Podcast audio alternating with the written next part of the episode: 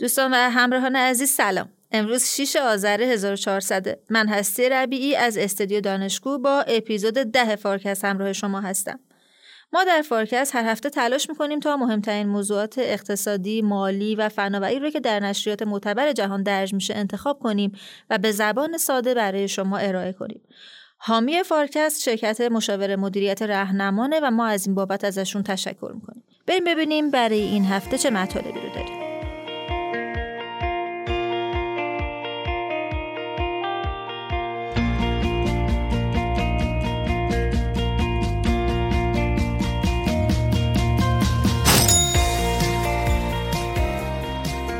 مکینزی هفته گذشته یک گزارش خیلی جالب از ترازنامه اقتصاد جهان منتشر کرده که این سایت های خیلی مفیدی داره. دکتر نیلی بر اساس این مطالعه برامون توضیح دادن که وضعیت توزیع ثروت توی دنیا چطوریه و اینکه آیا رشد بدهی های جهان در حال رسیدن به شرایط هشداره. الان نزدیک هشت در واقع تولید ناخالص داخلی جهان نزدیک 85 تریلیون دلاره. وقتی شما اینو تقسیم می‌کنیم بر کل جمعیت جهان یعنی درآمد متوسط هر کسی که امروز داره نفس می‌کشه در جهان نزدیک 11 هزار دلاره. خود عدد موضوع فناوری این اپیزود ارزیابی کیفیت خواب با استفاده از فناوری های نوینه. از دکتر حسین نیلی پرسیدم که چطوری از وصل کردن چند تا الکترود به بدن به روش های به اصطلاح بی اتصال رسیدیم؟ علاوه بر این ایشون برامون توضیح دادن که چطوری ارزیابی خواب با استفاده از فناوری های نوین وضعیت سلامت مغز و ذهن رو مشخص می‌کنه. یک در واقع فرستنده امواج فرکانس رادیویی یا امواج RF که مثلا یه چیزی توی ابعاد این مودم هایی که ما داریم که تو خونه بهش باش به اینترنت وصل میشیم اونجا قرار می‌گیره. خیلی هم توانش پایینه یعنی هیچ مشکلی برای سلامتی افراد ایجاد نمی‌کنه. این امواجی رو تشعشع می‌کنه تو محیط. و از روی روی جلد این شماره اکونومی سرمایه داری ماجراجویان است. دکتر قدوسی روندهای جدید در حوزه سرمایه گذاری خطرپذیر رو برامون تشریح کردن و گفتن که ریسک های سرمایه گذارهای خطرپذیر توی دنیا چیه؟ fund ایی مثل venture capital و PE معمولا چیزی که تشکیل میدن یک سری صندوق با عمر محدوده. یعنی چی؟ یعنی میرن دنبال سرمایه گذارا یه پولی از سرمایه گذارا جمع می‌کنن یه صندوقی با عمر مشخص بعضی از کشورهای اروپایی مثل اتریش به خاطر شیوع مجدد کرونا اعلام lockdown کردند دکتر فاطمی برامون از مقاومت در برابر واکسیناسیون کرونا توی اروپا صحبت کردن و اینکه چرا توی کشورهایی مثل اتریش و آلمان دولت واکسن کرونا رو برای مردم اجباری نکرده بعضی از کشورها واکسیناسیون ها رو برای گروههایی حداقل اجباری کردن.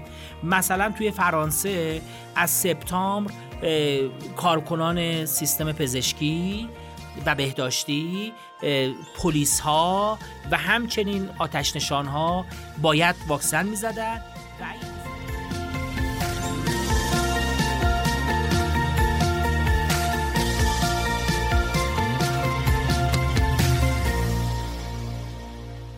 آقای دکتر نیلی عزیز سلام. سلام عرض می‌کنم به شما و مخاطبان خوبمون در فارکست. هفته گذشته شما نبودین جاتونم حسابی خالی بود. این هفته برای شنوندگان فارکست چه مطلبی رو دارین؟ بله. ببینید هفته گذشته شرکت مکنزی گزارشی منتشر کرد که گزارش خیلی مفصلیه در مورد ترازنامه اقتصاد جهانی. من این گزارش رو دستمایه بحث امروزم قرار دادم هم به خاطر یافتهاش هم به خاطر رویکرد و اهمیتش. خب فکر کنم از اینجا شروع کنیم که اول بفهمیم منظور از ترازنامه جهانی چیه. گزارش اصلا با این جمله شروع میشه که ما ترازنامه رو از ادبیات شرکتی وام می‌گیریم. ببینید ترازنامه عملا یه جدوله به طور ساده که دو تا ستون داره. یه ستون دارایی هاست یه ستون بدهی هاست. برای هر شرکتی تهیه میشه و در واقع چیزی است که حسابدارا شرکت رو با اون ارزیابی می‌کنن. مکنزی نشون میده که همین رویکرد رو میشه در مورد یک اقتصادم داشت. ما میشه دارایی اقتصاد رو بذاریم توی یه ستون بدهیاش هم بذاریم توی یه ستون. در مورد شرکت مازاد دارایی ها بر بدهی ها میشه ارزش ویژه یا نتورس شرکت. مکنزی دقیقا از همین ادبیات استفاده می‌کنه و ارزش ویژه یا نتورس اقتصادها رو هم محاسبه می‌کنه. بنابراین وقتی میگیم ترازنامه اقتصاد جهانی مجموع ترازنامه تک تک اقتصاد هاست که دارایی ها احساس شده و ارزش گذاری بدهی ها هم احساس شده و فاصله بین اینا میشه در واقع اون ارزش ویژه اقتصادها که به زبان ساده میشه چند, چند میارزه این اقتصاد. البته مکنزی این رو با استفاده از داده های ده اقتصاد اول جهان که بیش از 60 درصد تولید و درآمد جهان رو به اونا متعلقه محاسبه می‌کنه و تعمیمش میده به کل اقتصاد جهان. این ارزش ویژه چیه؟ همون داراییه؟ بله اون خیر. ببینید دارایی دو دسته است. یکی دارایی مالی یکی دارایی غیر مالی دارایی مالی مثل مثلا سپرده بانکی. من سپرده بانکی دارایی منه ولی بدهی بانک به منه. دارایی من می‌توانه سهام شرکت باشه متناظرش بدهی شرکت به منه.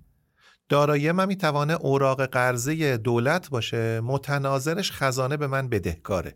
همه دارایی مالی ویژگی رو دارن تمام دارایی های مالی متناظرشون یه رقم بدهی است به همون میزان بنابراین وقتی ما کل اقتصاد رو میریزیم رو هم دارایی مالی با بدهی ها پا به پا میشن مگر دارایی که بدهکارشون بیرون از اقتصاده یا بدهیایی که در واقع بستانکارش بیرون اقتصاده که فعلا اونا سختش نکنیم دارایی غیر مالی دارایی فیزیکی هن. دارایی حقیقی هن. متناظرشون بدهی وجود نداره. اینا هم ارزش ویژه هن. مثل چی مثل املاک و مستقلات مثل زمین مثل ماشینالات مثل زیرساختا تمام ابنیه و جاده ها و سدهای کشور. هر آنچه که دارای محسوسه متناظرش رقم بدهی وجود نداره. بنابراین وقتی ترازنامه رو شما میچینید سمت راست دارایی مالی با بدهی های سمت چپ پا به پا میشن. اون ته در واقع دارایی غیر مالی میمونه که سمت چپش چیزی وجود نداره الا حقوق صاحبان سهام. بنابراین اگه من سهامدار شرکتم من مالک چیم ته ماجرا؟ خالص مالک اون دارایی حقیقی هستم دارایی فیزیکی هستم. چون دارایی مالی متناظرش بدهی وجود داره. و این مطالعه در مورد همین موضوع در ابعاد جهانی. بله ولی کن این مطالعه این نوع نگاه به شما اجازه میده که عملا تاریخ اقتصادها رو مطالعه کنی. یعنی در واقع ببینید بذارین مثال بزنم. یه مریض وقتی میره پیش دکتر دکتر می‌خواد ببینه حالش چطوره معاینه بالینی می‌کنه. معاینه بالینی وضع حال مریض رو نشون میده. اما اگه مریض رو بفرسته اکس ری بفرسته سی تی اسکن بفرسته آزمایش آنچه که در واقع زیر پوست مریض وجود داره اما هنوز تبدیل به تغییر حالش نشده اونا رو متوجه میشه. دارایی های انبا... در واقع متغیرهای انباره که دارایی ها هستند و بدهی ها هستند که همین ارزش ویژه هم یکی از اونها هست کل تاریخچه اقتصاد رو داره نشون میده. چی شد به اینجا رسید؟ بنابراین به درستی گزارش مکنزی میگه این روی کرد مکمل حسابای ملیه مکمل تولید ناخالص داخلی مکمل ارقامی که ما در قالب رشد اقتصادی و درآمد سرانه و اینا می‌بینیم. چون متغیرهای انباره است حافظه کل اقتصاد رو داره به ما امروز نشون میده. این رویکرد یه رویکرد جدیده یعنی مکنزی برای اولین باره که داره این کارو می‌کنه. به نوعی بله. قبلا بانک جهانی این کار رو انجام داده بود. گزارشی که 2018 بانک جهانی منتشر کرد تحت عنوان ثروت ملل اونجا در واقع آمد دارایی ها رو احسا کرد. اما به این تفصیلی که مکنزی انجام داده 2000 نوامبر 2021 انجام نشده و می‌تونم بگم این گزارش برای بار اول با این تفصیل منتشر کرده. جالبه براتون بگم خلاصه مدیریتی گزارش فقط سی صفحه است. اصل گزارش نزدیک 190 صفحه است. گزارش بسیار مفصل. بسیار ارز کنم که این سایت فوله در واقع خیلی بینش به ما میده این گزارش که حالا در ادامه عرض خواهم کرد. میشه خواهش کنم مهمترین یافته های این گزارش رو برای شنوندگان ما بگین. حتما. ببینید بذارین چند تا چند تا عدد رو بگم شاید مفید باشه. ببینید الان نزدیک در واقع تولید ناخالص داخلی جهان نزدیک 85 تریلیون دلاره. وقتی شما اینو تقسیم می‌کنیم بر کل جمعیت جهان یعنی درآمد متوسط هر کسی که امروز داره نفس می‌کشه در جهان نزدیک 11 هزار دلاره. خود این عدد عدد جالبی است. هر کس بالا این باشه یعنی بالاتر از متوسط زیرش باشه یعنی زیر این عدده. ولی اینو فعلا بذاریم کنار. گزارش داره میگه ارزش ویژه اقتصاد جهانی بیش از شش برابر این عدده شش و یک دهم این عدده. یعنی چی؟ یعنی هر شهروند دنیا در سال 2021 تقریبا 66 هزار دلار ارزش ثروتشه ثروتی که بابتش هیچ بدهکاری وجود نداره. خب؟ از این به بعد اجازه بدین من همه چیز رو تقسیم کنم بر اون 85 هزار 85 تریلیون دلاره که عددا مشخص بشه. پس کل ما بخوایم بگیم اقتصاد جهان کلا چقدر میارزه؟ شش برابر درآمد ناخالص جهان میارزه. یعنی در واقع 510 تریلیون دلار ارزش ویژه اقتصاد جهانی است. این نکته اول. نکته دوم اینه که سرعت رشد این عدد بیش از سرعت رشد درآمد بوده. در سال 2000 کل ارزش ویژه تقریبا چهار برابر جی دی پی جهانی بوده. 2020 شده 6 برابرش. یک و نیم برابر بزرگتر شده. و جالبش اینه که زمانی که فراز و فرود داشته تولید ناخالص داخلی اون خیلی بطیع داشته همواره رشد می‌کرده. و الان و در طی 20 سال گذشته سه برابر شده. یعنی ثروت جهان ظرف 20 سال گذشته سه برابر شده. توجه کنی این ثروت نیست که بابتش بدهی وجود داره ها. این ثروتی است که بابتش هیچ بدهی وجود نداره. و عمدش املاک و مستقلاته. بنابراین اینم نکته خیلی مهمی است نکته سوم اینه که توزیع این خیلی نامتقارن و نامتوازن بوده در دنیا. بعضی کشورها ثروتشون خیلی بیش از کشورهای دیگه است که حالا در ادامه اشاره خواهم کرد. و نشون میده که یک ناترازی بزرگ در حال شکل گیری است. این ناترازی همان چیزی است که دنیا رو سال 2007-2008 زد زمین. در واقع بحران مالی جهانی که اتفاق افتاد عمدش ناترازی بود. ناترازی ترجمه این بالانسه این این بالانس دوباره داره شکل می‌گیره. بنابراین این هم خیلی مهمه. و یک جمله کلیدی که گزارش داره اینه که هیچ زمانی دنیا انقدر ثروتمند نبوده. بنابراین در واقع ثروت داره رشد می‌کنه به میزان زیادی. یک علتی که رشد ثروت خیلی بیش از سریعتر از رشد درآمد بوده دو علت اصلی رو گزارش بر می شماره یک نرخهای بهره به پایین ترین حد رسیدن. بنابراین هزینه فرصت ثروت اندوزی خیلی پایین آمده. دو کهنسالی و در واقع میانسالی ایجینگ در دنیا این که ساختار سنی رفته به سمت افرادی که از میان سالی بیشترن اینا میل به مصرف کردنشون کمتره میل به پسنداز کردنشون بیشتره. بنابراین ساختار دموگرافی یا ساختار جمعیتی جهان هم میل به پسنداز کردن رو بیشتر کرده. انباره ثروت خیلی بیش از جریان درآمد شده. این هم یه نکته جالبی است تو این گزارش. چقدر از این تغییر ارزش ویژه به خاطر قیمت بوده چقدرش به خاطر مقدار؟ آره این هم یکی از فراسای گزارشه. تقریبا 77 درصدش قیمته و 23 درصدش مقداره. اما این 77 درصده در واقع 34 واحد درصدش کمتر از نصفش. آن چیزی است که ما در قیمت‌های مصرف کننده CPI می‌بینیم. بیش از نصفش در واقع آنچه که میگیم asset prices قیمت دارایی هاست که منعکس نمیشه در قیمت کالاها و خدمات. ببینید اینجا یه نکته خیلی ظریفی وجود داره. ما در ادبیات متعارفی که در مورد سیاست گذاری پولی صحبت می‌کنیم و نقش بانک مرکزی به طور سنتی فکر می‌کنیم بانک مرکزی اگه میگه ثبات قیمت یعنی ثبات کالا و خدماتی که ما روزانه میریم می‌خریم. ماست می‌خریم شیر می‌خریم نون می‌خریم پیراهن می‌خریم سوار تاکسی میشیم پول میدیم. همه اینا میشه CPI شاخص کالا و خدمات مصرفی. این کمتر از نصف کل ماجراست. بیش از 50 درصد این ارزش ویژه‌ای که بزرگ شده مال اینه که دارایی ها رشد کرده. در واقع دارایی ها خیلی سریع قیمتشون خیلی سریعتر از کالا و خدمات رشد کرده و این توی رادار بعضی از بانک های مرکزی نیست. ادبیات بانکداری مرکزی مدرن بعد از بحران مالی اینه که بانک مرکزی به همون اندازه که باید قیمت کالا و خدمات رو دنبال کنه باید قیمت دارایی ها رو هم دنبال کنه. بعضی از بانک های مرکزی هنوز تجهیز نشدن. دارایی ها رو دنبال نمی‌کنن. این گزارش داره میگه خیلی مهمتر از کالا و خدمات مصرفیه. و در واقع اون ارزش ویژه بخش زیادیش به خاطر اینه. آقای دکتر شما اشاره کردین به بحث توزیع دارایی توی صحبتتون. ظرف 20 سال گذشته توزیع دارایی چطوری بوده؟ ببینید بزنیم پویایی این در واقع این روند 20 ساله رو توضیح بدم خدمت شما. همه ما می‌دانیم که چین یکی از سریعترین رشدها رو تجربه کرده ظرف بیش از دو دهه گذشته. اما جالبه که علا رقم این که سرعت رشد جی دی پی یعنی تولید ناخالص داخلی. در چین تقریبا سریع ترین بوده در دنیا. سرعت رشد دارایی یا ثروت در چین از اون بسیار فراتر بوده. بنابراین چین داره به یکی از انباره های بزرگ دارایی و ثروت در دنیا تبدیل میشه. چرا؟ چرا در واقع؟ به نظر می‌رسه که املاک و مستقلات در چین داره یه انباره بزرگی میشه در جهان که یه بخشش البته مقداره یه بخشش هم ارزشه.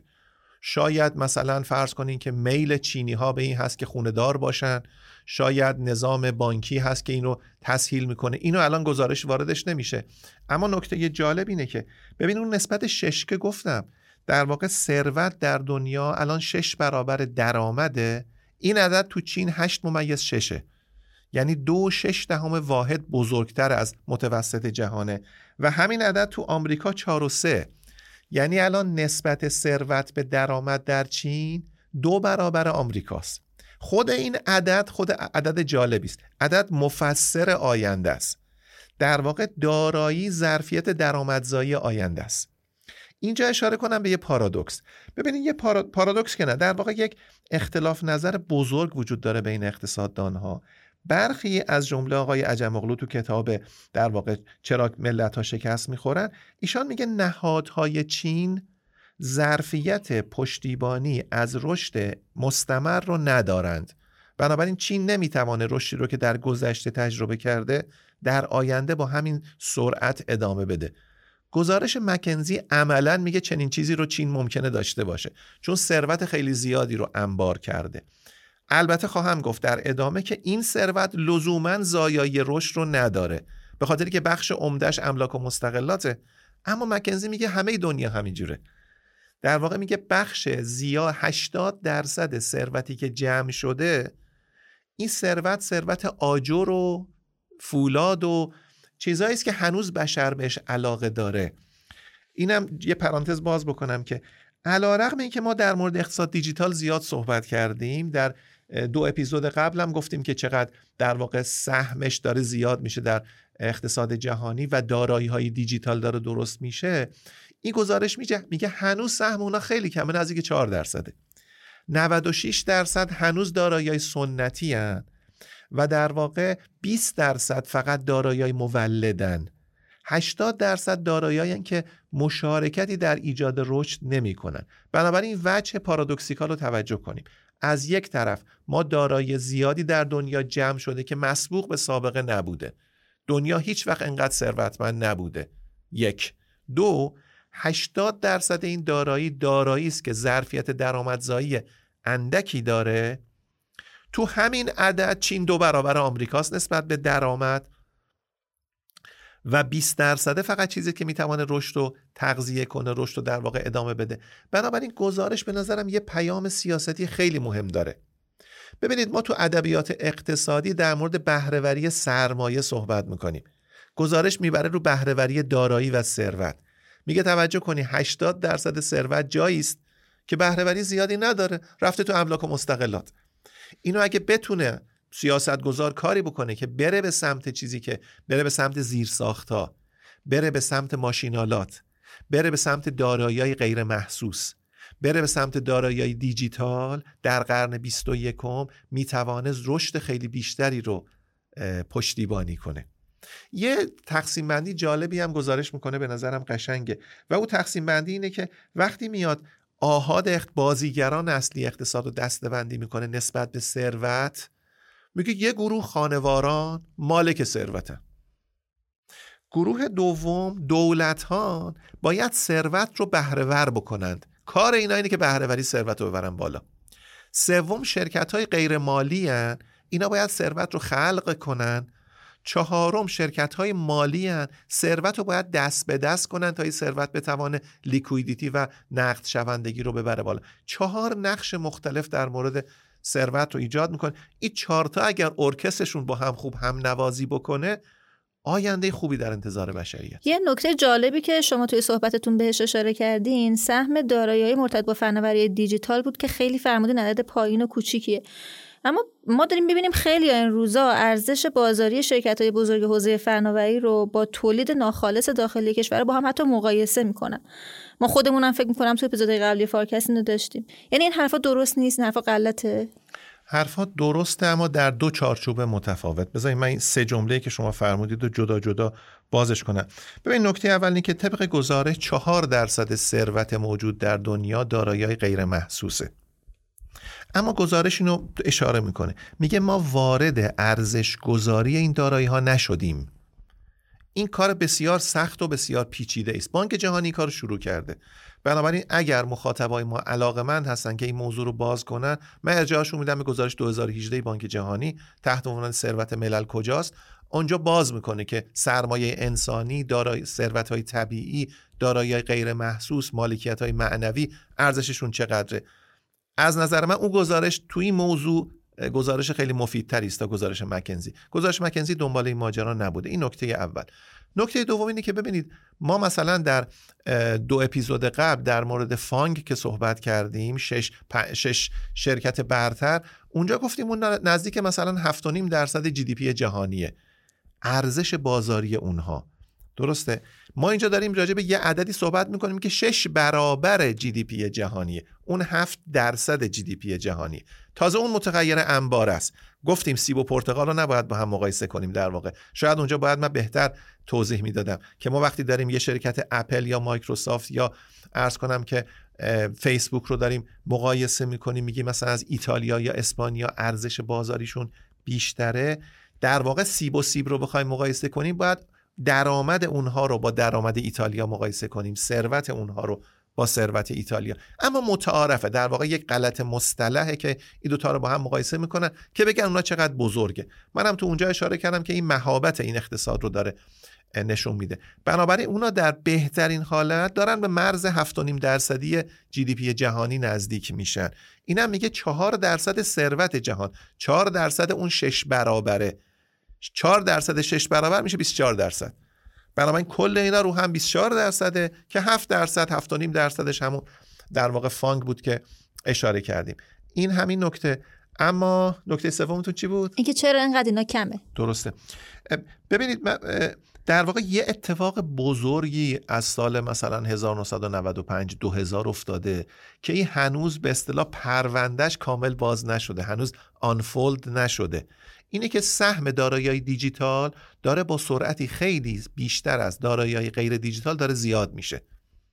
اما این دارایی غیر دیجیتال داره یه تاریخ 200 ساله 250 ساله 300 ساله رو داره نمایندگی می‌کنه. املاک و مستقلاتی که شما می‌بینید اینا بعضیشون قدمت هزار ساله داره مثلا یه بنای تاریخی در یک کشور. بنابراین اونها هنوز سهم غالب رو دارن اقتصاد دیجیتال شاید این گزارش اگه 5 سال دیگه تهیه بشه قطعا سهم این 4 درصد خیلی بیشتر خواهد بود. پس اینا در اصطلاحا گیم چنجر هستن. بازی رو دارن عوض می‌کنن. سهمشون هنوز سهم خیلی کوچکی است و بزرگ نشد. آیا دکتر شما فرمودین که این ثروت در واقع در بخش املاک و مستقلات بیشتر انباشته شده و بیشتر اونجا هست؟ درسته؟ بله. خب الان من یه سوال پیش میاد که خب کشوری که به لحاظ جغرافیایی موقعیت بهتری داره مثلا شما فرض فرمایید مثلا شهر بارسلون کنار دریای مدیترانه با آب و هوای خیلی خوب خب احتمالا قیمت املاک و مستقلات اونجا همیشه بیشتر از بقیه جاهاست. آیا میشه بگیم که پول پول میاره و اینجور جاها همیشه ثروتمندتر میمونن؟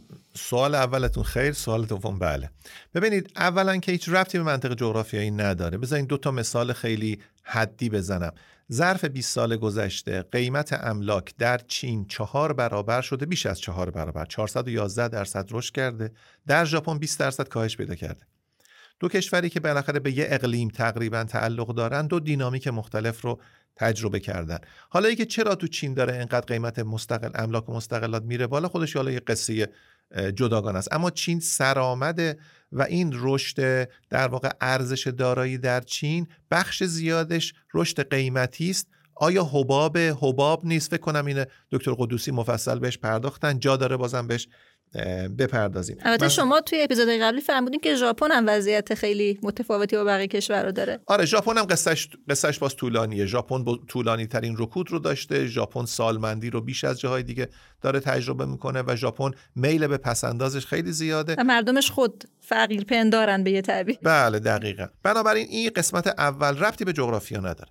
نکته دوم اینه که ببینید مثلا فرض کنین تو اسپانیا یا فرض کنین تو فرانسه یا نیویورک هستن. بون مثلا یکی از گرانترین جاهای دنیاست. قیمت ملک ما الان راجع به قیمت ملک صحبت نمی کنیم راجع به تغییر قیمت ملک داریم صحبت می کنیم مثلا توی ایران هم فرض کنید مثلا همدان.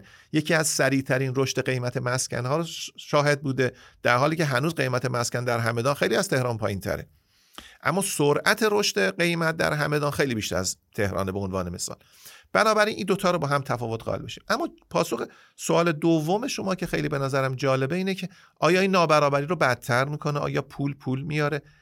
به نوعی بله.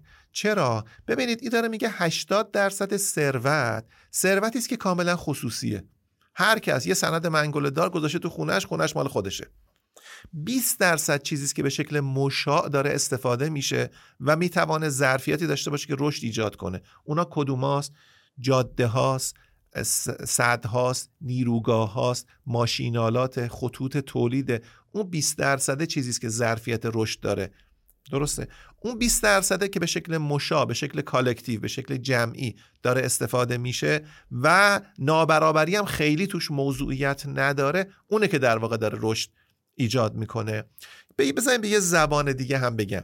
ما یه داریم راجع به یه در واقع معادله صحبت می‌کنیم که یک سمتش 80 درصد ثروته که خصوصی است دینامیک افزایشش نرخ بهره است.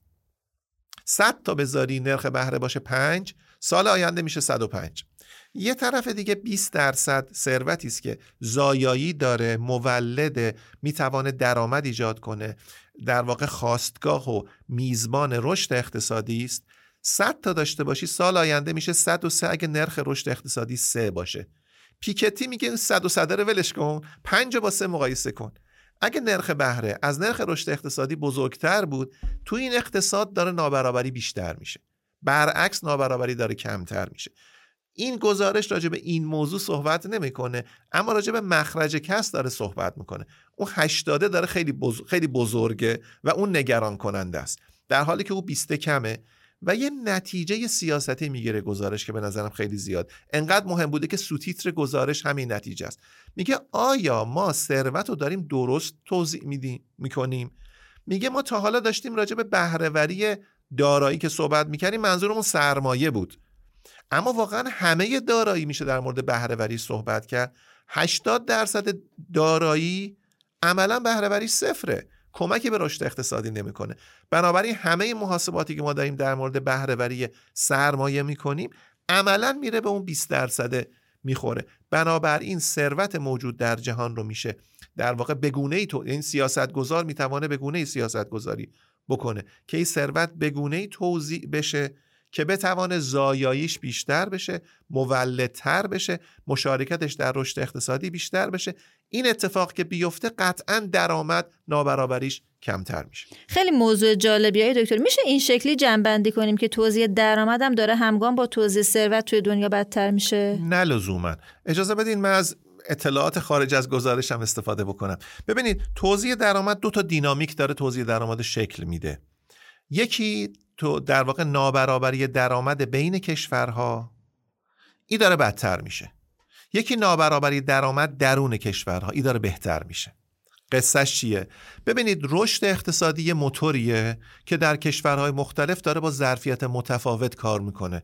شما یه ماشین 3000 سی سی رو با یه ماشین 1600 سی سی مقایسه می‌کنی اینا تو جاده متفاوت حرکت می‌کنه.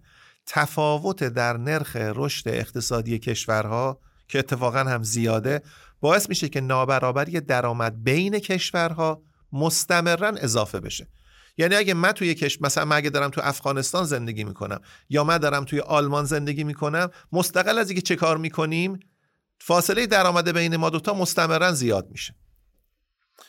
دو نابرابری درآمد بین کش داخل کشورها داره مستمرا کم میشه. چون مشاهده پذیر میشه آمارهاش منتشر میشه دولت ها مجهز به شیوه هایی میشن که بتونن نابرابری بین شهرونداشون رو کمتر کنن. پس ما اگر بخوایم بگیم که نابرابری داره بدتر میشه یا بهتر اگر روند درونی کشورها رو نگاه کنیم نابرابری داره کم میشه. بین کشورها نابرابری داره زیاد میشه. به خاطر تفاوت در عملکرد رشد اقتصادی. کدوم قالبه معلوم نیست. باید ببینیم در آینده کدوم جریان جریان غالب تر میشه. گزارش یافته دیگه هم داره که فکر می‌کنیم برای شنوندگان ما جذاب باشه. آره یه یافتش به نظرم جالبه. یه عدده ها اما جالبه. و عدده اینه که یه, یه نسبت داریم بهش میگیم لون تو ولیو لون تو ولیو یعنی شما در ازای یه دارایی چقدر میشه از بانک وام بگیرید؟ در واقع شما مثلا فرض کنید یه خونه می‌خواین بخرین مثلا 4 میلیارد تومن. بانک چقدر به شما وام میده تا بتونین 4 میلیارد تومن رو بخرید؟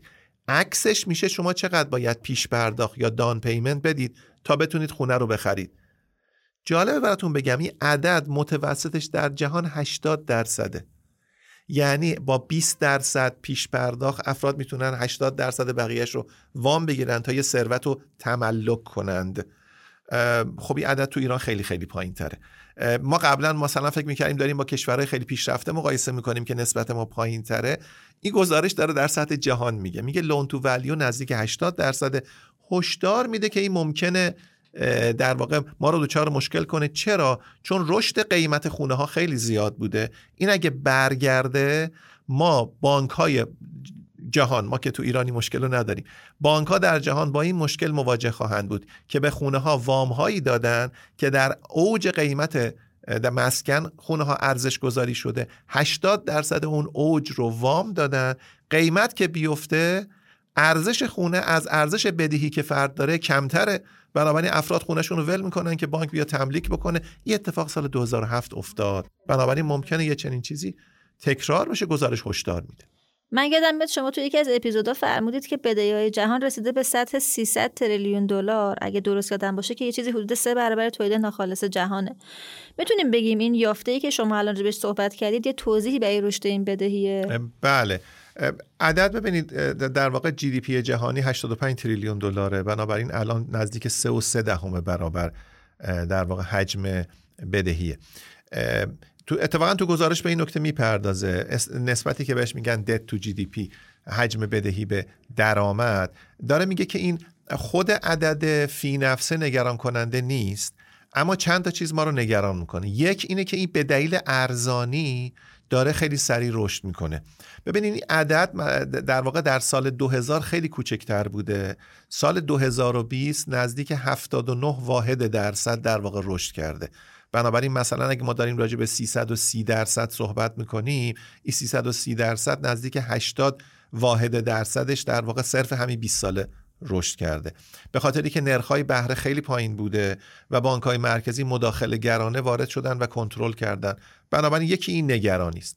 نگرانی دوم اینه که همین عدده بین کشورهایی که ثابته مثلا تو گزارش مثال چین و فرانسه و انگلستان رو زده. میگه این نسبت توی این سه تا کشور نسبتا تقریبا ثابته. اما لون تو ولیو تو چین نزدیک 60 درصده تو انگلستان نزدیک 130 درصده. لون تو ولیو به گونه اینه که بانک چقدر وسیقه گرفته بابت وامی که داره میده تقریبا. بنابراین توی انگلستان میزان وامی که داده شده نزدیک سی درصد هم بالاتر از وسیقه است که بانک گرفته یا می‌تونسته گرفته باشه. در حالی که تو چین خیلی محافظه کارانه تر بوده. میگه اینه که نگران کننده هست و, و این ما داریم در شرایطی میگیم که قیمت مسکن تو اوجه. بنابراین قیمت مسکن اگر بیفته این در واقع باعث نگرانی میشه. من این بحث رو ارجاع میدم مخاطبای خودمون رو به اون گزارش صندوق بینالمللی پول که در مورد ثبات مالی صحبت کردیم در واقع برای اجلاس IMF و ورد بانک تهیه شده بود. تو اونجا در واقع مخاطرات این بحث رو بیشتر باز کرده. با این روند وحشتناک توزیع ثروت و درآمد تو جهان معلوم نیست در نهایت قرار چه اتفاقی برامون بیفته. خدا به دادمون برسه. ممنونم آقای دکتر عزیز. بحث خوبی داشتیم. متشکرم. متشکرم.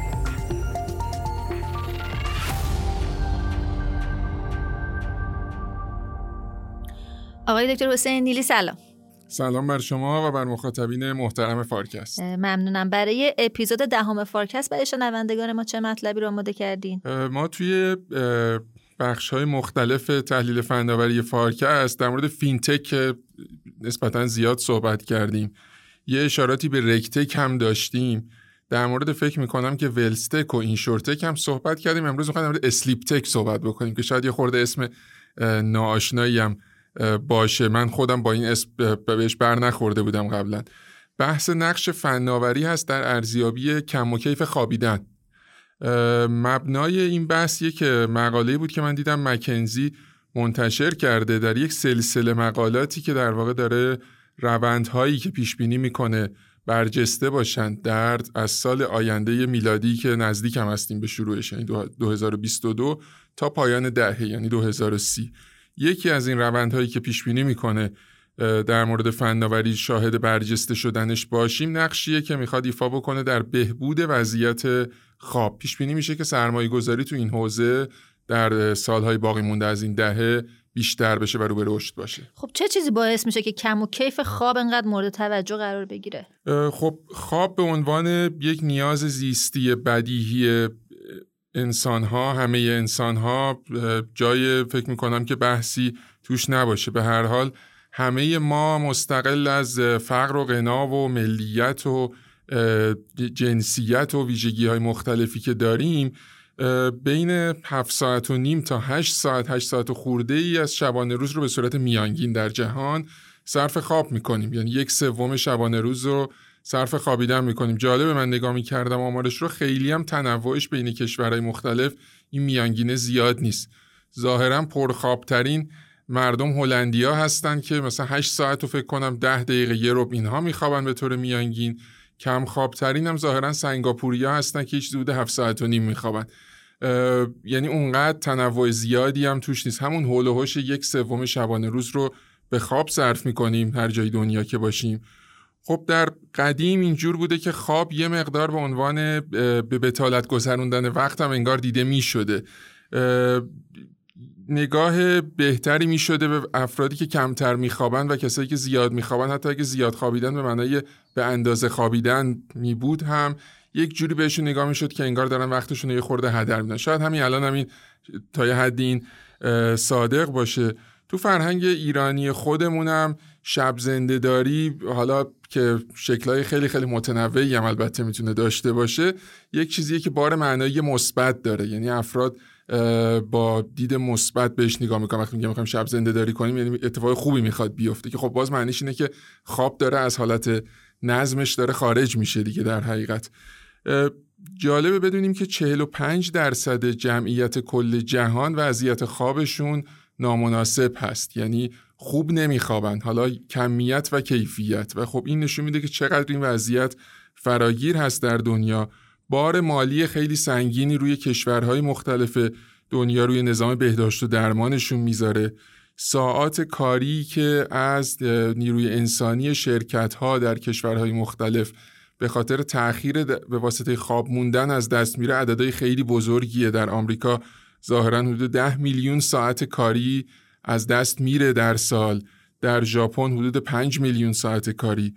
و تاثیر هم می‌ذاره روی بهرهوری. فکر کنم همه خود ما هم تجربه کردیم که وقتی یه شب خوب نخوابیدیم حالا لزوما بحث کم خوابیدن یا زیاد خوابیدن نیست. کیفیت خوابمون خوب نبوده بهرهوریمون یه وقتایی خیلی خیلی افت می‌کنه. خب این آمارم براش به دست اومده و میگن برای هر کارکن یک شرکت آمریکایی سالانه حدود به طور میانگین 1500 تا 3000 دلار در واقع معادل مالی میزان بهرهوری هست که از دست میره به خاطر بدخوابیدن ها به هر حال به نظر میاد که وضعیت وضعیت نگران کننده ای شده و همه دنبال یه راه چاره ای هستند که بشه این وضعیت رو بهبود داد. مثل خیلی از حوزه‌های دیگه به سراغ راهکارهای فناورانه اومدن برای این این قضیه. این وضعیت نگران کننده شده یا اینکه نه نگران کننده بوده ولی الان بهش پرداخته شده؟ به نظر میاد که در طی زمان یک نگران کنندگی داشته این این وضعیت. بعید به نظر می‌رسه که این آمارها چیزایی باشند که در سالهای اخیر خیلی بدتر شده باشند.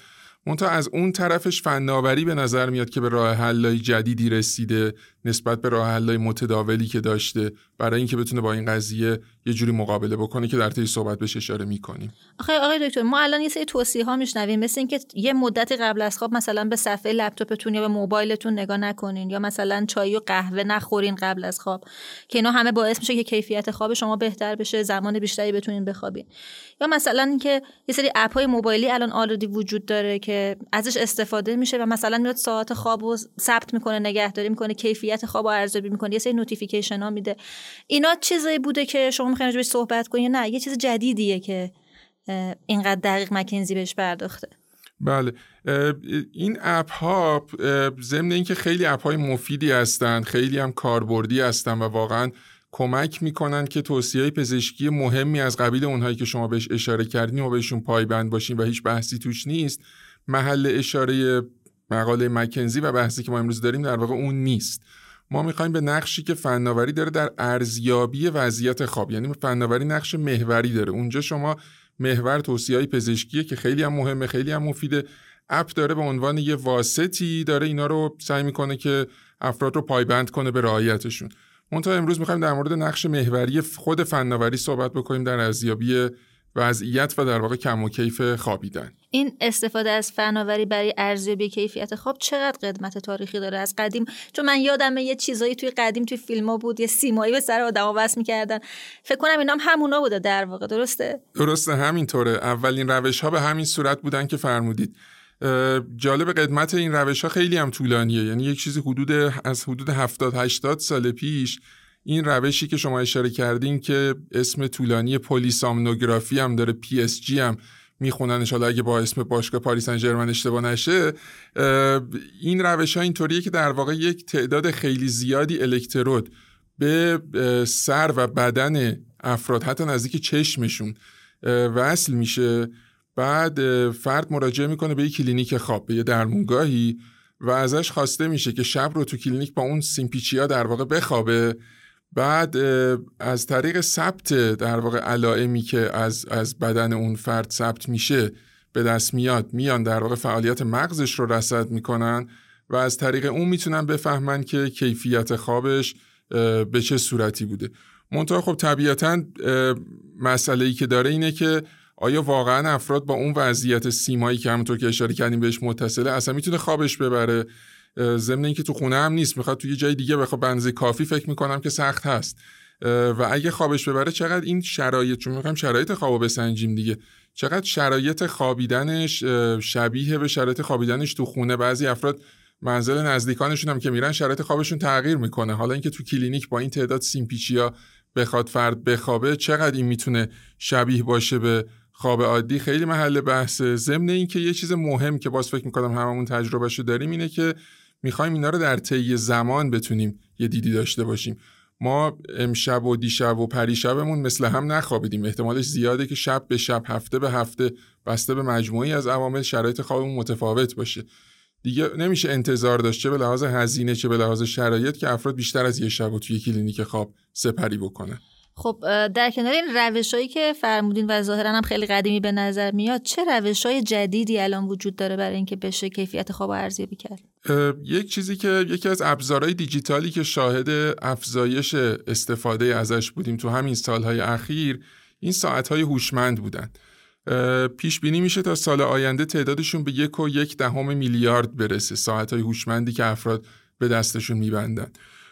خب اینا به عنوان یه ابزارهایی که اصلا اساسا برخلاف موبایل که انقدر رایج رایج ترم هست البته طبیعتا به عنوان ابزارهایی که وصلن به بدنمون متصلن به بدنمون و اتفاقا یه جای خوبی هم وصلن از نظر اینکه بخوان علائم در واقع بیولوژیکال رو ثبت بکنن. ضربانمون رو ما از قدیم هم می‌خواستن ضربان رو بگیرن نبض رو بگیرن هم رو مچ می‌گرفتن دیگه. الان هم این در واقع این ساعت ها خیلی دسترسی خوبی دارن در واقع به وضعیت جریان خون در رگ و در نتیجه می‌تونن ضربان رو خوب بگیرن می‌تونن وضعیت تنفس و کلی پارامترهای زیستی دیگر رو می‌تونن بسنجن که خیلی کمک می‌کنه به اینکه کیفیت خواب در واقع سنجیده بشه. در نتیجه این ساعت های هوشمند یه امکان خوبی فراهم کردن برای رصد کردن وضعیت خواب افراد. در کنار این یه مسئله مهمی که هست اینه که خب من که دارم ساعت هوشمند رو استفاده می‌کنم یک account ی دارم اونجا. معمولا این account sync با account ی که روی موبایلمه. یه data یی از من اونجا هست که مثلا اگه به account به فرض مثلا گوگل هم وصل باشه کلی مشخصات دیگه هم اونجا هست. این خیلی داره کمک می‌کنه به تحلیلگران و پژوهشگران سلامت خواب که بتونن در واقع همبستگیایی که احیانا بین عوامل مختلف وجود داره و کیفیت خواب رو بتونن تحلیل بکنن و بتونن یه مقدار حالا پیشنهادهایی در واقع باز شخصی سازی شده به افراد بدن برای بهبود کیفیت خوابشون. درسته. یعنی این رواج ساعت های هوشمند در واقع باعث میشه که تجربه کاربری به یه, به یه نحوی تغییر کنه و آدمان بتونن یه دسترسی بهتری به دیتایی که از خواب خودشون جمع کردن جمع وری شده داشته باشن و بر اساسش بتونن خودشون هم یه ارزیابی داشته باشن. درسته؟ همینطور. هم افراد می‌تونن در واقع بر مبنای دیتایی که می‌بینن یه دید بهتری داشته باشن. هم خیلی مهمه که بدونیم چون روش های مبتنی بر هوش مصنوعی و یادگیری ماشین با هرچی تجمیع داده بیشتری صورت بگیره هم حجیمتر و هم متنوعتر می‌تونن بهتر عمل بکنن. اون کسایی که پژوهشگران حوزه سلامت خواب هستن وقتی افراد مشخصاتشون هم در کنار وضعیت خوابشون جمع آوری بشه می‌تونن به یه دید خوبی برسن در مورد اینکه چه همبستگیهایی وجود داره بین عوامل مختلف مثل سن و غیره مثلا و حالا ویژگی دیگه.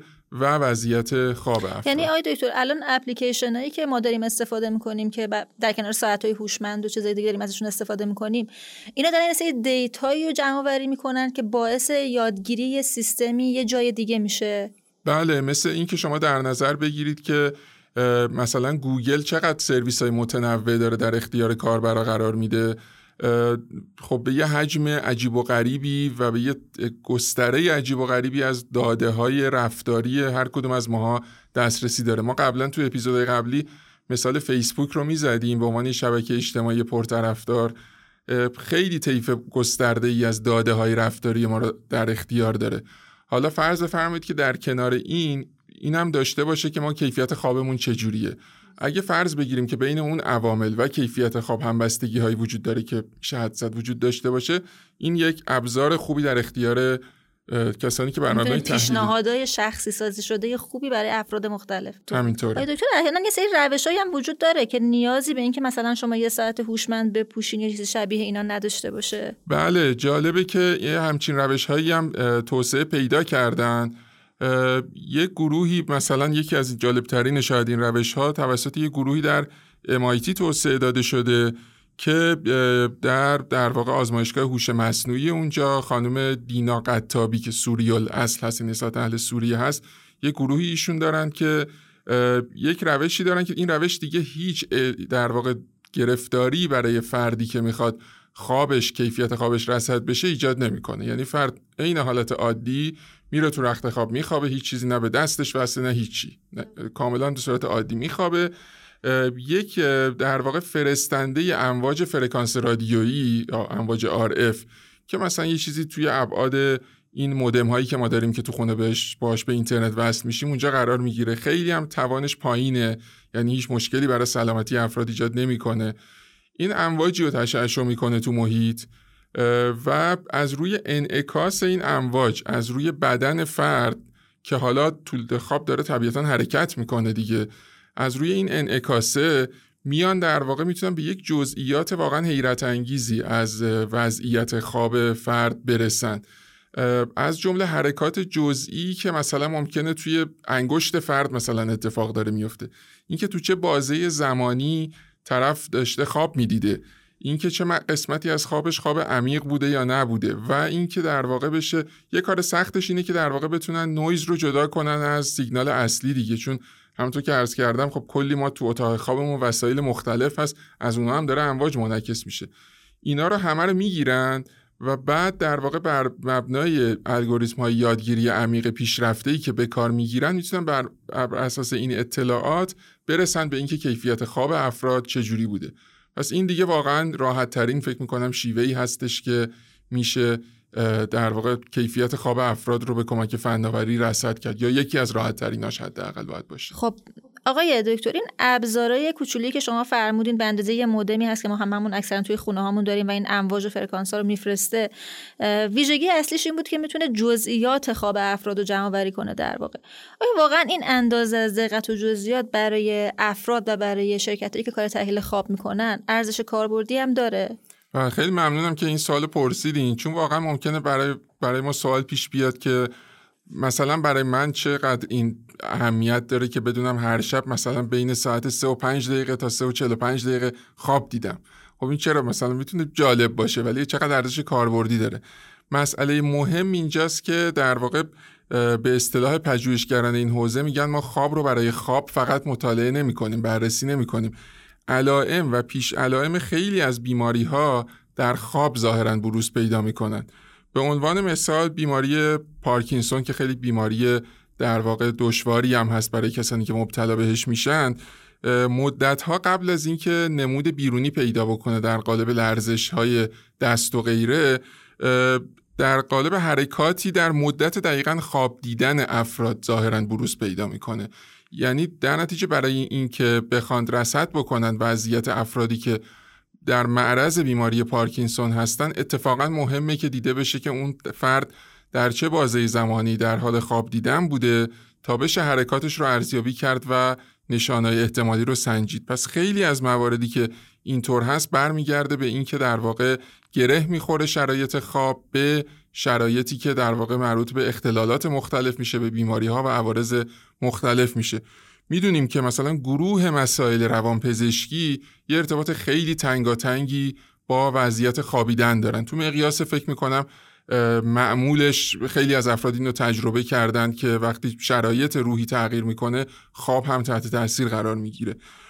خب یک داستانی که هستش و اتفاقا همین پژوهشگران این طرحی که اشاره کردم بهشم اشاره کردند اینه که خب مشاوره های روانپزشکی خیلی پرهزینه هستن همه جای دنیا. به صورت یک به یک صورت می‌گیرن عموما و خب افرادم باید هزینه بالایی بدن. خواب ظاهرا نشانگر خوبی می‌تونه باشه در مواردی از اینکه شرایط فرد به لحاظ روحی به چه صورتی هست و چه بسا پیشنهاد می‌کنند که بشه افراد به کمک این ابزاری که اشاره کردیم شرایط خوابشون رو در واقع اون, اون دستگاه اون تکنولوژی بیاد و ثبت بکنه و اینها رو منتقل بکنن به پزشک متخصص و مثلا حداقل این باشه که فواصل بین مراجعاتشون رو بیشتر بکنن تا هزینه کمتری بدن و در واقع بتونن در این حال وضعیت خودشون رو هم رصد بکنن. در نتیجه نکته مهم اینجاست که این همه تلاش هایی که داره میشه در جهت صرفا این نیست که حالا ما بخوایم یه جزئیات ریزی رو بگیریم. به عنوان فردی که درگیر مشکل خاصی نیست از اینکه جزئیات خوابمون به چه صورتی بوده. بلکه میشه گفت در واقع خواب مثل یه دریچه به سلامت هم مغز هم ذهن. و اینه که در واقع قضیه رو خیلی کاربردی تر می‌کنه به نظر میاد. من از یه طرف کل خبری نگران کننده در مورد آینده و مثل رشد بیشتر جمعیت تو آفریقا و کشور شبیه این آلودگی هوا کمبود آب کاهش تنوع زیستی بیماری های فراگیر مثل کرونا که هممون دو سال الان باش دست و پنجه نرم می‌کنیم. همه اینا باعث میشه که ما به آینده خیلی بدبین بشیم. اما این پیشرفت های تکنولوژیکی که شما توی این اپیزودهای گذشته فارکست و همین امروز در موردشون برامون صحبت کردین مثل همون ابزاری که مثلا برای پیش بینی آلزایمر بود یا ابزاری که امروز در موردش صحبت کردید یا حتی متاورس همچنان خیلی ما رو به آینده امیدوار نگه میداره و فکر می‌کنم که امیدوار میشم به اینکه بشر بتونه با این چالش هایی که باش مواجهه با موفقیت مقابله کنه. خیلی ممنونم آقای دکتر. ممنون از شما. سلام آقای دکتر قدوسی. روی جلد این شماره اکونومیست موضوع سرمایهداری ماجراجویانه است و منظورش هم سرمایه گذاری های خطرپذیره. داستان از چه قراره؟ آیا اتفاقات مهمی در حوزه سرمایه گذاری خطرپذیر در استارتاپ افتاده؟ بله سلام عرض می‌کنم خدمت دوستان عزیز شما. عرض کنم که پرسیدید که چرا از به بحث تغییر اقلیم و اینا اومدیم بیرون وارد ویسی شدیم.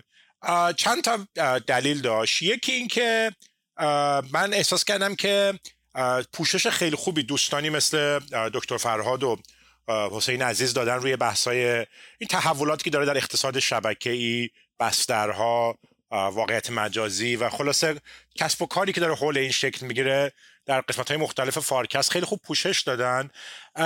ویسی میشه جنبه مالی این مسئله. یعنی بالاخره این شرکت های موفقی که الان همشون تبدیل شدن به قول های بزرگی در اقتصاد و خب در اپیزودهای مختلف دوستان توضیح دادن اندازه هاشون رو در قیاس با بخش های حقیقی اقتصاد و اینها.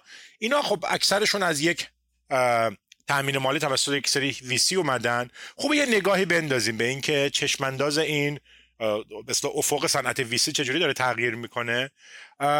فکر کردم برای صنعت سرمایه‌گذاری مخاطر پذیر کشور هم می‌تونه جالب باشه با توجه به اینکه به هر حال اکوسیستم نوآوری و استارتاپ ها شده. یکی از معدود بخشایی که در این شرایطی که اقتصاد تو رکود هست همچنان به نسبت سرزنده هستش و دوستان جوان توش فعالیت می‌کنن و اینها. و خود برای خود من هم این مقاله هایی که خوندم تو این شماره آخر اکونومیست واقعا آموزنده و جالب بود. برای اینکه یک تغییرات ساختاری رو در صنعت ویسی نشون میده که به نظر می‌رسه که اومده که بمونه و فکر کردم خوبه که خلاصه بکنیم. خب بذارید اول یه افق کلی بگم که چرا مهم بوده ماجرا؟ ببینید با این شروع می‌کنن مقاله ها که در سال 2020 و 2021 که برای سالهای کووید بودن و خیلی بخشای اقتصاد در رکود بودن و اینها صنعت ویسی خیلی عملکرد خوبی داشته. ویسی ها خیلی وضعشون خوب بوده. بازده های خیلی بالایی گرفتن. از جمله یک عدد بهتون بدم اینه که میگه ارزش بازار شرکت هایی که VC ها تامین مالی کرده بودن. و در سال 2020 وارد فرایند عرضه اولیه یا IPO شدن. در سال 2020 نزدیک 200 میلیارد دلار بود و بعد رشد کرده به 500 میلیارد دلار رسید اون شرکت هایی که سال قبل IPO شده بودن. بنابراین با یک واقع خلق ارزش خیلی خیلی زیادی در این بخش ما مواجه هستیم. حالا اگر می‌پرسید که اینا کیا بودن مثلا چه جور شرکت هایی بودن که این همه ارزش افزوده درست کرده خب البته اسمای آشنایی می‌بینیم. غول هایی مثل ایر بی ام بی بی ام بی 2020 رفت IPO شد. بعد DoorDash شرکتی که در واقع کارش توزیع آنلاین غذاست. مثل پیک آنلاین برای توزیع.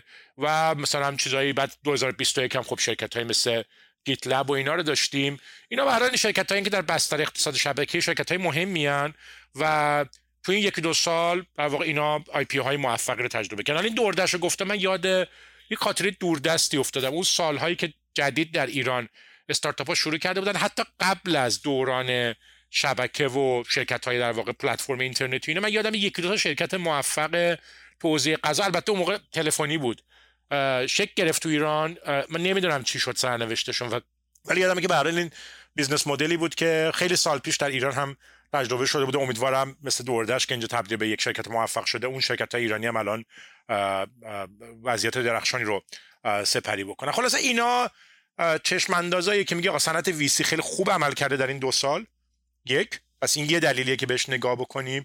دو اینکه یه تغییراتی توش داره اتفاق میفته. یک بازیگران جدیدی دارن وارد میشن بهش و اینا که ارزش داره که به اصطلاح با یه نگاه دقیقتر و جزئی‌تر ببینیم که در داخل این صنعت داره چه اتفاقاتی میفته. درسته.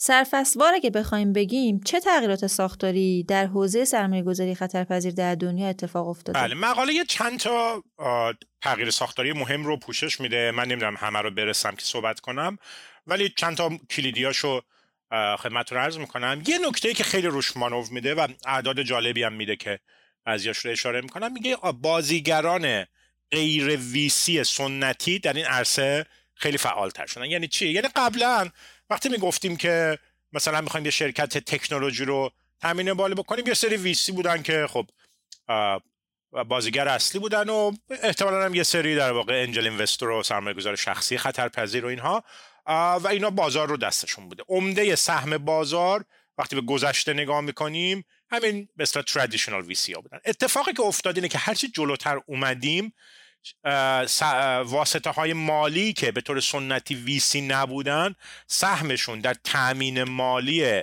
شرکت های مخاطره پذیر بیشتر و بیشتر شده. مثل کیا؟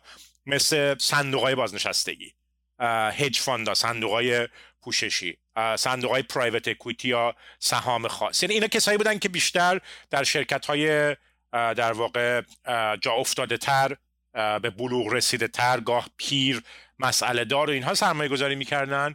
اینا هم چیکار کردن؟ الان سرمایه هاشون رو دارن میارن توی در واقع صنعت سی و الان تقریبا سهم اینا به بالای 50 درصد داره می‌رسه.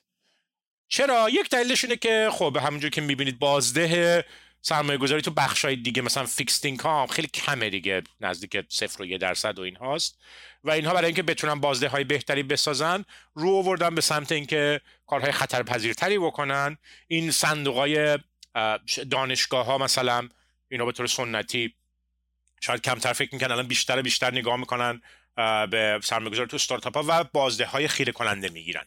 بنابراین یه جوری توجه همه به این جلب شده که بیان وارد این عرصه بشن. پس یک نکته این که یه صدها میلیارد دلار تا آماری که می‌بینیم پول اومده از واسطه های مالی غیر ویسی سنتی و نوع رابطه هم داره با ویسی ها یه مقدار عوض میشه. یعنی چی؟ یعنی اینکه شما بیشتر قدیما به طور سنتی این چیزی بود که مثلا 20 سال پیش ما می‌دیدیم میخوندیم. درس می‌دادیم اینا. که آقا VC اون که مثلا در مرحله seed funding و یه ذره اولش وارد میشه و خیلی هم درگیر میشه با شرکت. مثلا براشون مربیگری یا mentoring میاره عضو هیئت مدیره میاره و همین role ای در واقع نقش های در واقع غیر مالی حمایتی و کمک به شکل گرفتن و اینها. اینا رو انجام می‌دادن VC ها به طور سنتی. الان جنس سرمایه‌ای که وارد میشه لزوما در round seed fund نیست بلکه تو این round ای بالاتر A و B و C هست که وقتیه که استارتاپ یه جوری از اون آب و گل در اومده تبدیل به یه شرکتی شده که شروع کرده یه مقدار درآمد درست کردن هم هرچند که هنوز تشنه سرمایه است. اینجاست که شما می‌بینید مثلا این SWF این Sovereign Wealth Fund که مثلا پول نفت کشورهای نفتی رو مدیریت می‌کنن اینجور بازیگرا تو این مرحله ها میان پول تزریق می‌کنن تو اینا. دیگه نگاه بکنید مثلا اوبر و اینا رو نگاه بکنید. اینا تو راندای بعدی یه دفعه سرمایه هایی در حجم میلیارد دلاری جذب کردن. از اینجور سرمایه گذاره این مدلی نیست که ویسی سنتی که قبلا مثلا چند تا جوون جمع می شدن نیاز داشتن که یکی مثلا یه, میلیون دلاری بهشون بده و کمکشون کنه که شروع کنن چند میلیون دلاری سرمایه گذاری بکنن و بعد دیگه رشد کنن برن بالا. الان این نوع رابطه های جدید که نقش مربیگری به اون صورت ندارن. بیشتر فقط تامین کننده مالی هستن و در واقع پول میاد و در استیج بالاتر. این هم یک تغییر دومی که اتفاق افتاده. تغییر سوم که البته سخت نیست حدس زدنش اینه که میگه آقا صنعت ویسی اون دامنه سنتیش که محدود بود به دره سیلیکون سیلیکون ولی تو آمریکا رو دیگه از دست داده. دیگه الان صنعت ویسی در دنیا خیلی جهانی سازی تر شده. اولا چین و اروپا هم شروع کردن تبدیل شدن به مراکز ویسی و بعدش هم صنعت ویسی دیگه از اون زمینه های سنتی مثلا سخت افزار کامپیوتر و نرم افزار و اینها یه جور به اصطلاح متنوع تر شده. بایوتک که خب اومده سال هاست ولی بایوتک شده یک بازیگر اصلی. بلاکچین و کریپتو و اینها اینا آمدن توی بازی و اینها. خلاصه صنعت ویسی دیگه داره از اون حالت تمرکز سنتی فقط در یک منطقه هم به لحاظ زمینه. هم به لحاظ حوزه جغرافیایی داره متنوع میشه و وارد ارزهای جدید میشه. خب آیا ماهیت و نحوه کار شرکت هایی که شرکت های سرمایه گذاری خطرپذیر اونا رو تامین مالی می‌کنن هم تو این تغییرات موثر بوده؟ مثلا آیا اقتصاد شبکه‌ای شکل دیگه از ویسی رو لازم داره؟ بله برای منم اتفاقا سوال بود و خیلی یاد گرفتم از این نکته هایی که مقاله گفته. که آقا زمینه کارآفرینی که عوض شده اومدیم تو این دنیایی که پلتفرم محتوای برخط و موضوعاتی از این جنس که داره حرف اول می‌زنه توی شرکت های موفق آیا ویسی هم خودشون رو جور دیگه شکل دادن یا نه؟ بعضی زمینه ها که به نظر می‌رسه که بحث میشه اینه. یکیش میگه آقا VC استارتاپ ها خیلی خیلی به نسبت گذشته بالغ شدن. یکیش به لطف شتاب دهنده ها قبلا مثلا خیلی سال پیشا typical دو founder های استارتاپ. مثلا یه سری آدم بودن که در زمینه های فنی خوب بودن ولی چیزی از کسب و کار نمی‌دونستن و بعد VC باید میومد اینا رو از لحظه صفر ور میداشت و اینا میگه این دیگه اون دنیا نیست. اینا میرن توی به اصطلاح شتاب دهنده ها و یاد می‌گیرن که چجوری از همون اول قرارداد و به اصطلاح ترم و اینا داشته باشن با ویسی ها. های تامین مالی رو می‌دونن و الاخر پس این یکیه که دیگه این شرکت ها اون شرکت های ساده به لحاظ کسب و کار خیلی قدیم نیستن. دو یه نکته جالبی که اتفاق افتاده اینه که این cloud computing و بعد بحث در واقع خریدن نرم افزار به عنوان سرویس و اینا هزینه اولیه رو برای یه سری استارتاپ ها کم کرده دیگه. شما لازم نیست که در واقع خودتون سرور بخرید سخت سرمایه گذاری بکنید روی سیستم های نرم افزاری تو اینا این خودش داره میشه مکانیزم تامین مالی. درست؟ یعنی اینکه حالا اون کسایی که این سرویس ها رو میدن هم جزئی از اکوسیستم در واقع جوری به حساب میان. یا رایانش ابری و الی آخر اینا باعث شده که نیاز به ونچر کپیتالیست و مرحله اول چطور بشه؟ کمتر بشه؟ و خود این اصلا بهشون کمک می‌کنه که در واقع داده هایی که لازمه برای ارزش گذاری شرکت ها به خاطر این تراکنش هایی که روی ابر ثبت میشه یا روی حجم استفاده از سرویس های نرم افزاری. بعدش هم خب مکانیزم های مثل crowdfunding و اینها و الی آخر اینا همش باعث شده که میگه ما با داد با نوع جدیدی از داده ها مواجهیم برای ارزش گذاری استارتاپ های جدید که قبلا نداشتیم. باید خیلی با تخمین و اینا حرف می‌زدیم. الان یه حجم زیادی big data در همون مرحله اول شکلگیری استارتاپ ها داره به وجود میاد. به خاطر نوع business model ی که اینها دارن و نوع فناوری تولیدی که دارن که روی شبکه هستش و این کمک می‌کنه که ارزشیابی هاشون خیلی نزدیکتر بشه به objective بخاطر اینکه می‌بینیم در واقع طور شفافتر داریم transaction ها روی این سیستم ها می‌بینیم که برای خود من خب یه عالم ایده بود که چقدر جالب میشه که شما در واقع یه جوری financing و تولید رو اینجا دارید با این نوع در واقع برون سپاری تجهیزات سخت افزاری نرم افزاریتون به یارانش ابری و الاخر رایانش ابری و الاخر در واقع می‌کنید. ترکیب می‌کنید با هم دیگه. یه محور سوم که میگن میگن اینه که اینا شروع کردن دنبال استعداد در لول شخصی گشتن. یعنی مثلا آدمایی که فکر می‌کنن پتانسیل اینا دارن که بعدا کسایی که مثلا محتوای برخط خوبی تولید می‌کنن و پتانسیل اینو دارن که بعدا کارآفرین بشن در در واقع در مقیاس پذیر کردن اینها مثل مثلا این سلبریتی هایی که روی شبکه های اجتماعی به صورت انفرادی مثلا فرض کنید یک چیزی رو آموزش میدن یا یه موضوعی رو می‌تونن ترویج بکنن. میگه بعضی از ویسی ها شروع کردن در واقع رو اینها مستقیما به عنوان یک ونچر سرمایه گذاری کردن. مثلا فکر می‌کنم شبیه یکم صنعت فوتبال و اینا میشه که کشف استعداد می‌کنن در سطح بازیگر از همون ابتدا.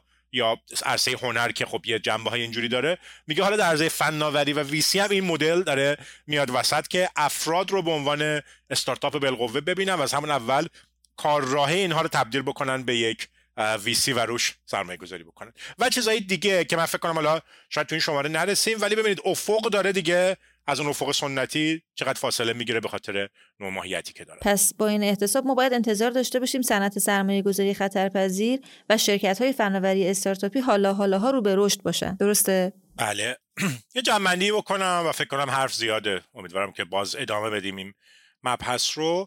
بله آیندهشون به نظر می‌رسه که درخشان دو تا موضوع هم بود که برای من جالب توجه بود. یکی این که می‌دونید این فاندایی مثل venture capital و PE معمولا چیزی که تشکیل میدن یک سری صندوق با عمر محدوده. یعنی چی؟ یعنی میرن دنبال سرمایه گذارا یه پولی از سرمایه گذارا جمع می‌کنن یه صندوقی با عمر مشخص مثلا ده ساله تعریف می‌کنن بعد این پولا رو می‌ذارن توی venture توی استارتاپ ها یا توی حالا اگه PE باشن تو شرکت های قدیمی تر و بعد اینا رو به نقطه سوددهی میرسونن.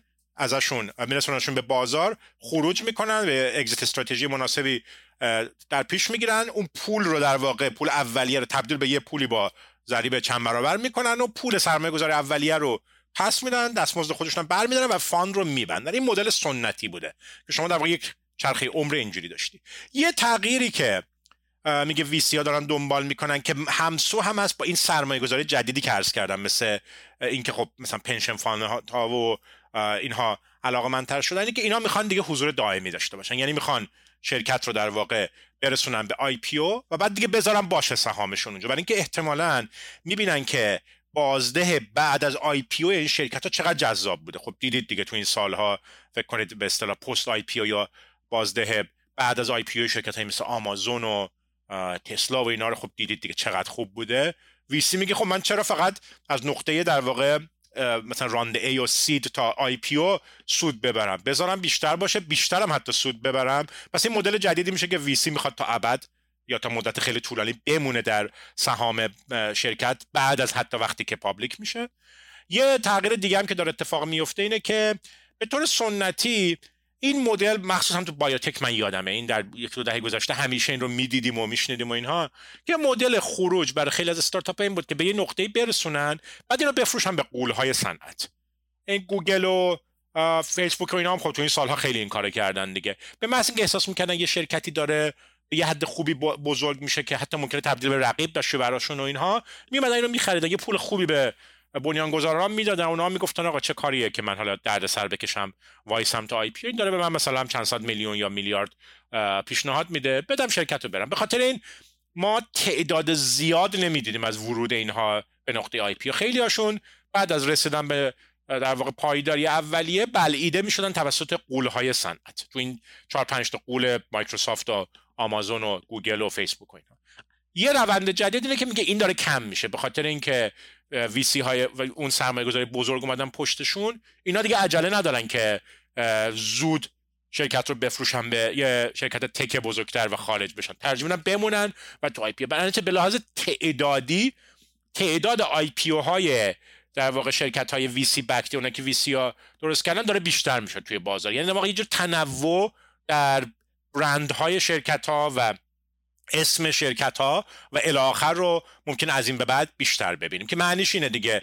چرا؟ بذارید اینجا با این ببندم. چرا؟ برای اینکه یه نگرانی بیکتکا اینه که نهادهای در واقع ناظر بازار تو بخش انحصار نه تو بخش مالی برخ در بخش محافظت حقوق مشتریان و انحصار بیان دنبالشون بگن بازار رو منحصر کردید. که اگه می‌خواید ملموس بگید یعنی چی؟ خب ببینید دیگه خیلی از این پلتفرم هایی که ما استفاده می‌کنیم یا نرم افزارهایی که استفاده می‌کنیم مثلا چرا اینستاگرام و الی آخر اسکایپ و الی آخر اینا می‌تونستن یه شرکت های مستقلی باشن دیگه. ولی همشون اومدن خریداری شدن زیر چتر یه شرکت بزرگ تک که البته خیلی وقت شما مورد کاربرم اینو نمی‌بینید. ولی وقتی دنبال می‌کنید می‌بینید این رو مثلا این شرکت رو یه قول بزرگتر خریده و اینها. یه کمی قولا دارن میترسن از اینکه این براشون موقعیت انحصاری دنبال بکنه یه کم می‌خوان عقب بکشن از این ماجرا. این ترکیبش با این سرمایه گذاران جدید معنیش اینه که ما ممکنه که شرکت های قول تک مستقل ببینیم به اینکه در قالب یک سری هولدینگ مثل مثلا آلفابت و متا و اینها که تو فیسبوک و گوگل و اینها بودن این هم روند جدیدیه که می‌بینیم. متشکرم موضوع خیلی مهمیه. امیدوارم برای سرمایه‌گذاران مخاطره پذیر ایران هم جنبه هایی داشته باشه. اینجور مقاله و امیدوارم که بیشتر هم ادامه بدیم. خیلی ممنونم. ایشالله در فارکست پلاس به طور مفصل به موضوع سرمایه گذاری خطرپذیر در ایران هم می‌پردازیم و این موضوع رو کامل باز خواهیم کرد. خیلی ممنونم آقای دکتر قدوسی عزیز.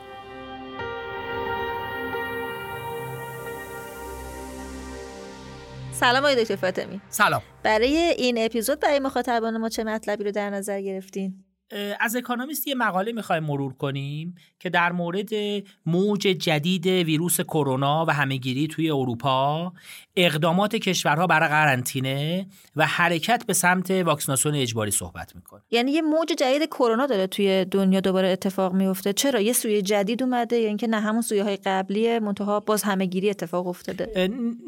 نه کنید سویه دلتا که البته خب ما قبلا تو ایران شنیده بودیم که همه گیر شده ظاهرا به اروپا رسیده یا در اروپا توسعه پیدا کرده یا در شیوعش افزایش پیدا کرده. WHO گزارش کرده که در هفته 8 نوامبر هفته که از 8 نوامبر آغاز میشه 5 درصد مرگ و میر بر اثر کرونا متاسفانه تو اروپا نسبت به هفته قبلش افزایش پیدا کرده.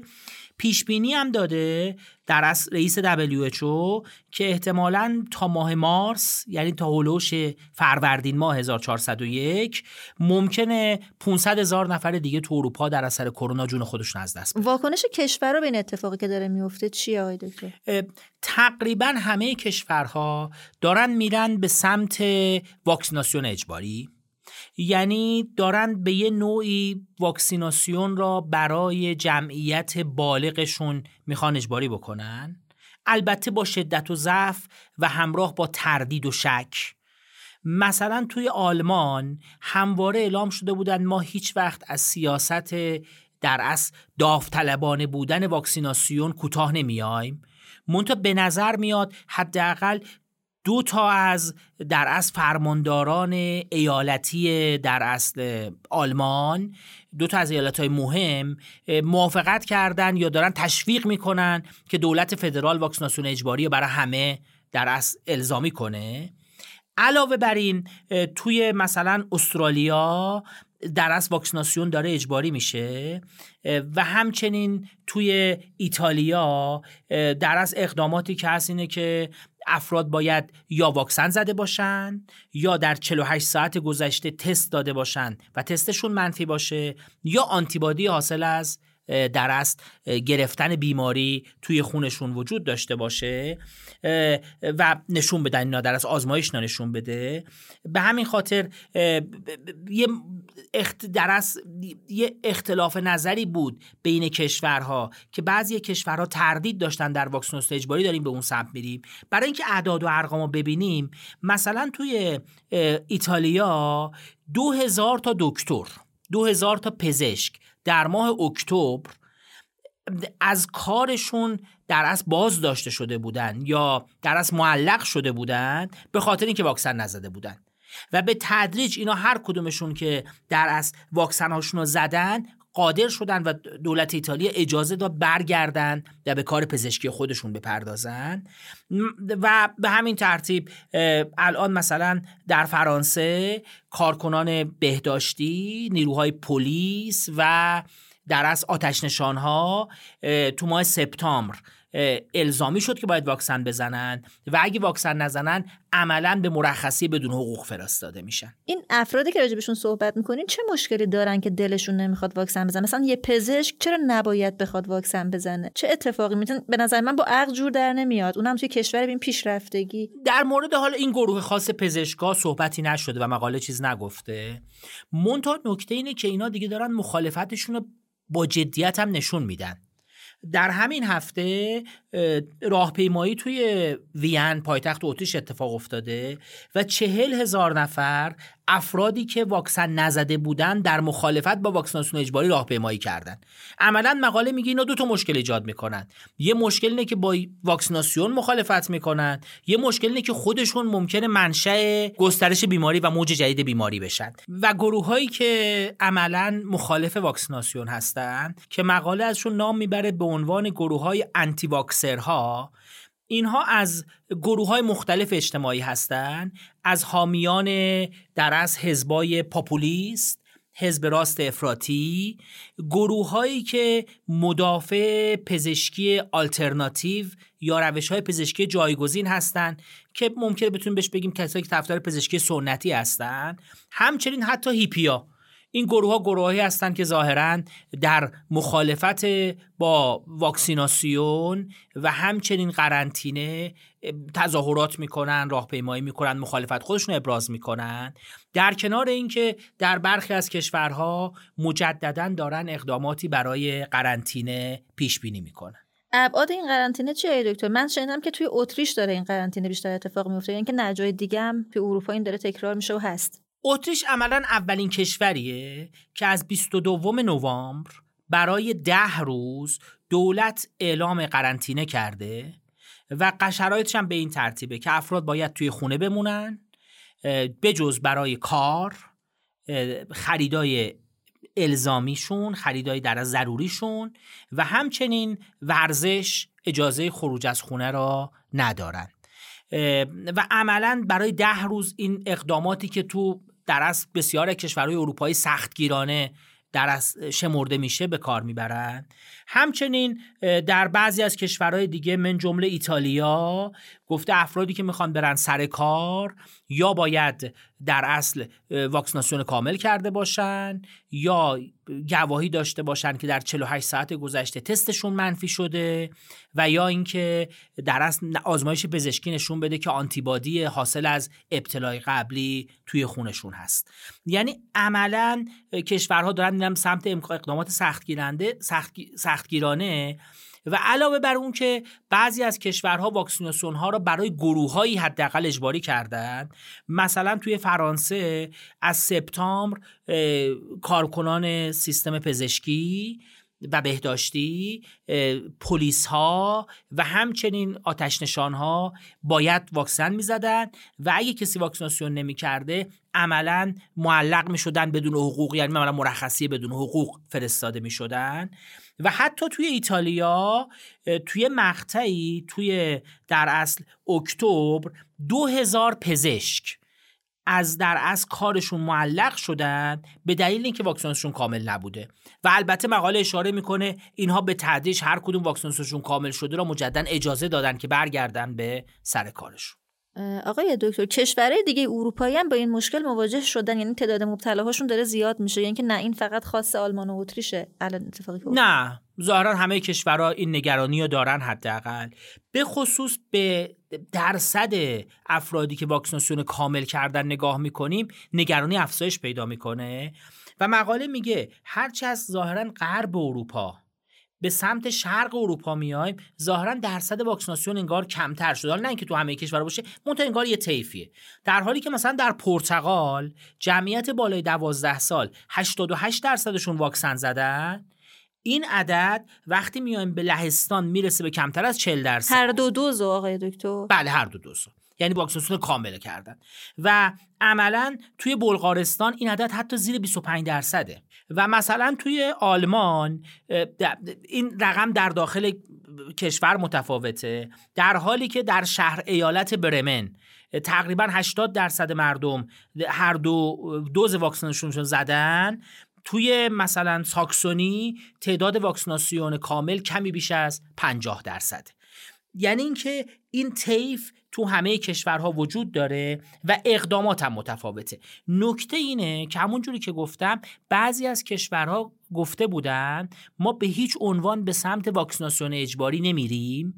مونتا الان تمایل به سمت واکسیناسیون اجباری با اعداد و ارقامی که از در اصل تلفات کرونا پیش بینی میشه افزایش پیدا کرده و همچنین ارقام پایین واکسیناسیون بسیاری از سیاستمدارا را نگران کرد. این گروهی که الان انقدر مخالفت می‌کنن با واکسن چقدر در اکثریت هستن؟ نگاه کنید یه نکته جالبی که مقاله میگه میگه همین جور که این گروه های مخالف دارن متشکلتر میشن و به سمت در از ابراز مخالفتشون میرن ظاهرا گروه هم که موافقن و عموم مردم هم دارن در مواضع خودشون جدی میشن.